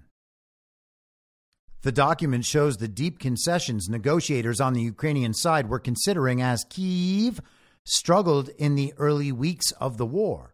It also serves as a reminder of the compromises that Russia might try to force Ukraine to swallow if Western military support dries up and Russia makes significant territorial gains. The draft treaty states that Ukraine, while being allowed to pursue EU membership, wouldn't be allowed to join military alliances such as NATO. No foreign weapons would be allowed on Ukrainian soil. Ukraine's military would be pared down to a specific size. Russia sought to limit everything from the number of troops and tanks to the maximum firing range of Ukrainian missiles. And it's again worth taking note of the real situation here. The U.S. government, the State Department, with intelligence agencies all on behalf of the global regime, overthrew Ukraine's government in 2014 and then began an ethnic civil war against ethnic Russians in the eastern portion of Ukraine. To make sure that their coup continued on successfully, they left the CIA there and built operating bases and trained, funded, and armed Ukrainian intelligence units to essentially carry out terrorist attacks, including on Russian soil. And the Russians are just supposed to allow them to continue this stuff indefinitely? The Russians clearly have all the leverage in this negotiation. They always have. They understand that Ukraine is a global regime proxy state. And so the propaganda mouthpieces of that global regime are trying to convince us that Ukraine is just Ukraine. It's just this country with its brave citizens protecting its very sovereign borders. They need these weapons in order to protect themselves in the future from Russian aggression. And if they don't have all this stuff, well, Russia's just going to go take them over. Except Russia's not going to do that. And they say it over and over again. Are we just supposed to believe that Russia is trying to trick the global regime to pull all its assets out of Ukraine, shut down their secret bases and their biolabs? Just please leave politely. And then once the regime does that, once old Vladimir Putin tricks them, he's going to go take over that entire country by force. And then he's just going to keep on going until he takes over all of Europe. It's ridiculous. Of course, a baseline fundamental agreement for a peace negotiation would be that you're no longer taking weapons from Western governments and aiming them at us. Sorry, we're not going to let you install U.S. long range missile capabilities. But let's get back to this article. The Crimean Peninsula, already occupied by Russia, would remain under Moscow's influence and not be considered neutral.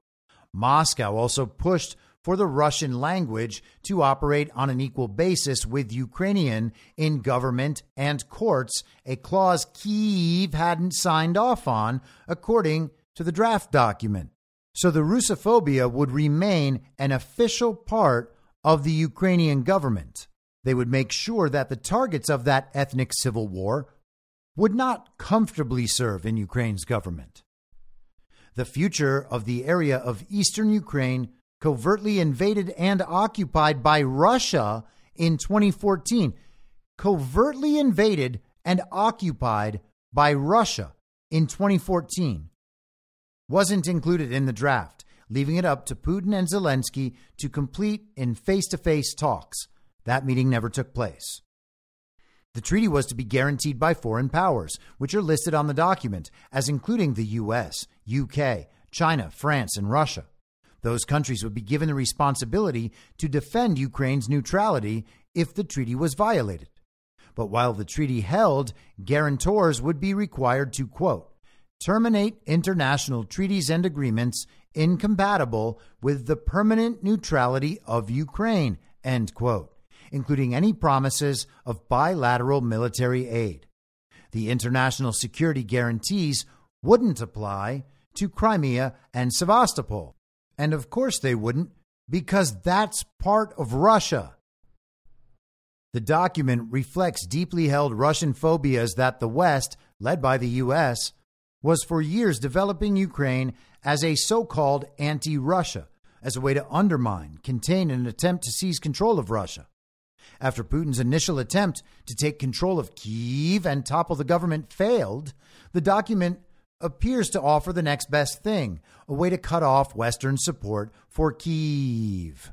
While Turkish President Recep Tayyip Erdogan offered earlier this week to host talks anew, any renewed attempt at peace looks unlikely in the immediate future. While the front line has hardly budged for a year, Pessimism is growing about the outlook for Ukraine, with Russia recently making its first significant advance in months and Kyiv's forces running low on ammunition and manpower. Billions of dollars of U.S. funding for Ukraine is snarled in Congress. Western attention has shifted to the Middle East, and polling is favorable for Republican presidential candidate Donald Trump, who has said he would broker an immediate peace deal if elected.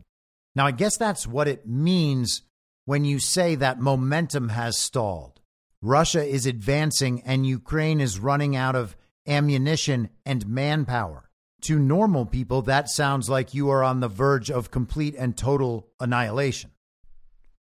Putin told talk show host Tucker Carlson recently that he was ready to dialogue, and some former Kremlin officials say they have put out feelers in recent months to explore halting the conflict along existing front lines. Again, this has been available the whole time. Putin has argued that Ukraine balked at a first chance at peace under Western pressure. At a June 17, 2023 meeting with several African leaders, Putin displayed a document that he said had been initialed by the head of Kyiv's negotiating team. The draft, he said, had 18 articles with appendices stipulating the number of military personnel and armored vehicles. The Kiev government, as their masters usually do, threw it all on the trash heap of history, Putin said. They rejected it.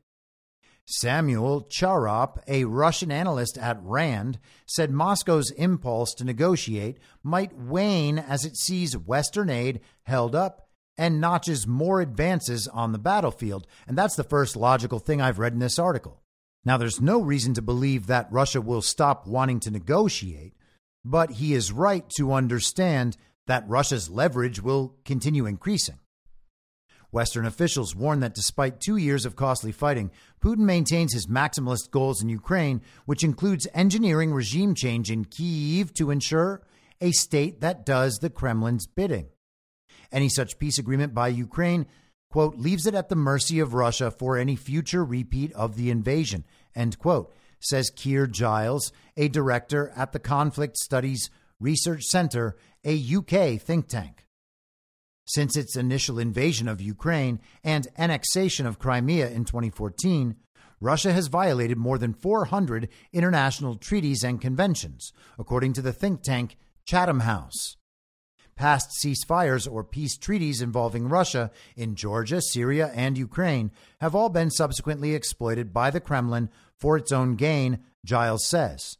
The draft treaty with Ukraine included banning foreign weapons, quote, including missile weapons of any type, armed forces and formations, end quote. Moscow wanted Ukraine's armed forces capped at 85,000 troops, 342 tanks, and 519 artillery pieces. Ukrainian negotiators wanted 250,000 troops, 800 tanks, and 1,900 artillery pieces, according to the document. Russia wanted to have the range of Ukrainian missiles capped at 40 kilometers, about 25 miles. Other issues remained outstanding, notably what would happen if Ukraine was attacked. Russia wanted all guarantor states to agree on a response, meaning a unified response was unlikely if Russia itself was the aggressor. In case of an attack on Ukraine, Ukrainian negotiators wanted its airspace to then be closed, which would require guarantor states to enforce a no fly zone and the provision of weapons by the guarantors, a clause not approved by Russia. And of course, that would not be approved. What they just described was a quasi Article 5 of NATO. If Ukraine gets attacked, all those countries would then have to come respond. And as long as they could blame it on Russia, their response would be against Russia. Russia could not possibly agree to that because agreeing to that would basically be like agreeing to allow Ukraine to join NATO. Russia wanted to add Belarus as a guarantor. Ukraine wanted to add Turkey. Ukrainian negotiators italicized text indicating they refused to discuss a Russian clause requesting Kyiv withdraw claims for it to come under the jurisdiction of the International Criminal Court, which prosecutes war crimes according to the document. They also wouldn't ratify a clause to cancel all mutual sanctions. Negotiations continued even over Zoom, but they eventually stopped altogether in June 2022. Now, this article is more clearly a limited hangout type of article. Vladimir Putin has said these negotiations have been on the table the whole time. It is true that the negotiations have been on the table at the whole time, but that was a truth that was not really incorporated into the official story within the central narrative on Russia Ukraine. You can absolutely find reports about it. You can find reports about the negotiations. You can find reports about the terms. You can listen to Vladimir Putin describe the terms of the negotiations from back in this period in 2022. He always had the same requirements, always. Crimea would remain Russian. The areas in the Donbass would remain independent republics. They have since voted to become part of Russia. So that situation is already worse from a Ukrainian perspective than what Putin had agreed to at the beginning. He had agreed to leave them just independent republics. Now they are part of Russia. He wanted Ukraine to be demilitarized and denazified, and he wanted to make sure they would not become part of the EU or part of NATO.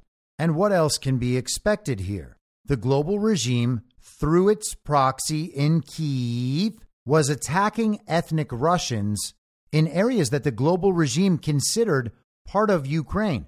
So they were waging a proxy war against Russia in quote unquote their own territory and continued despite the fact that the terms of negotiation have been on the table the entire time. And now all you have to do is simply understand that all this is being done in your name. We are being told that this is a matter of national security for the United States of America, but it's not. It's a matter of the security of the global regime and whether or not they're able to retain their stronghold in Ukraine, a hub of money laundering, bioweapons laboratories, drug trafficking, human trafficking, sex trafficking, child sex trafficking, and organ harvesting at minimum.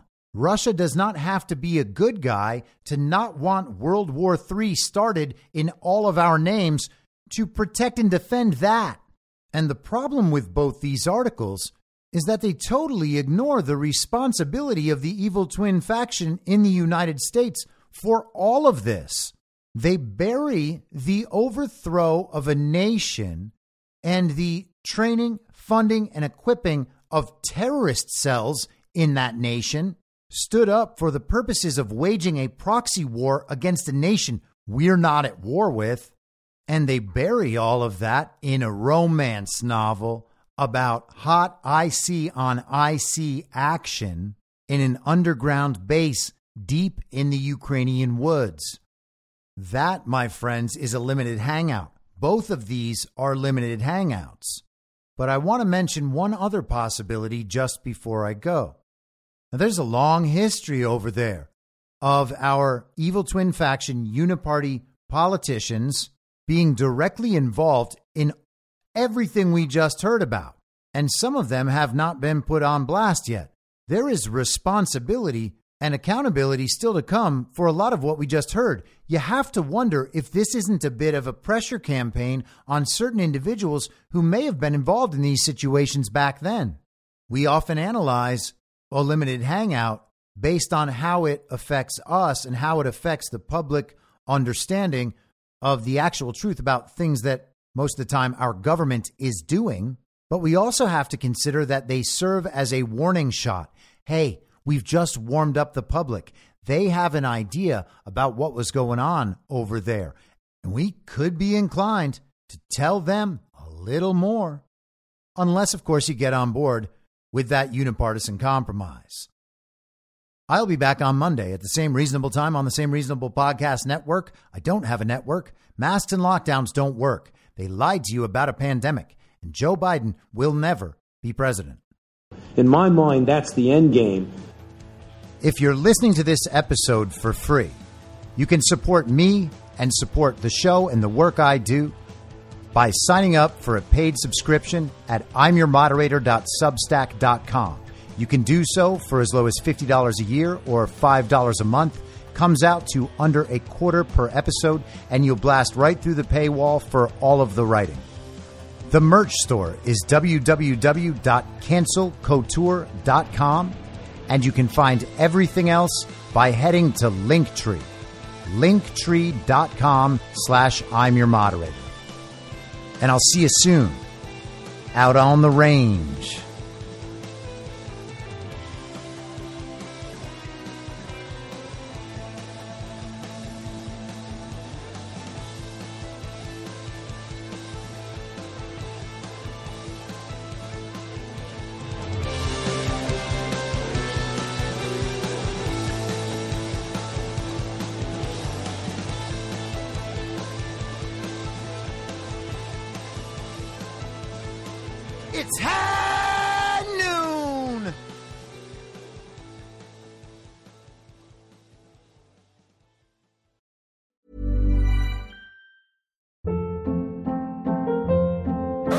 Hold up. What was that? Boring. No flavor. That was as bad as those leftovers you ate all week. Keke Palmer here, and it's time to say hello to something fresh and guilt-free. Hello Fresh. Jazz up dinner with pecan-crusted chicken or garlic butter shrimp scampi. Now that's music to my mouth. Hello Fresh. Let's get this dinner party started. Discover all the delicious possibilities at hellofresh.com.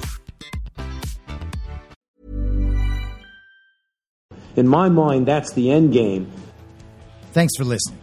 If you'd like to follow what I'm reading and thinking throughout the day, you can do that by downloading the Telegram Messenger app and going to t.me slash I'm your moderator. On social media, you can follow me on Truth Social, Gettr, and Gab at I'm your moderator. I also have channels on Rumble and BitChute. If you'd like to follow the writing, you can find me at imyourmoderator.substack.com. The merch site is cancelcouture.com or go direct shop.spreadshirt.com slash cancel dash couture. If you'd like to support the podcast financially, the best place to do that is Ko-Fi. Go to ko-fi.com slash I'm your moderator. And all of these details will appear in the show notes with each episode. I'll see you soon down on the range.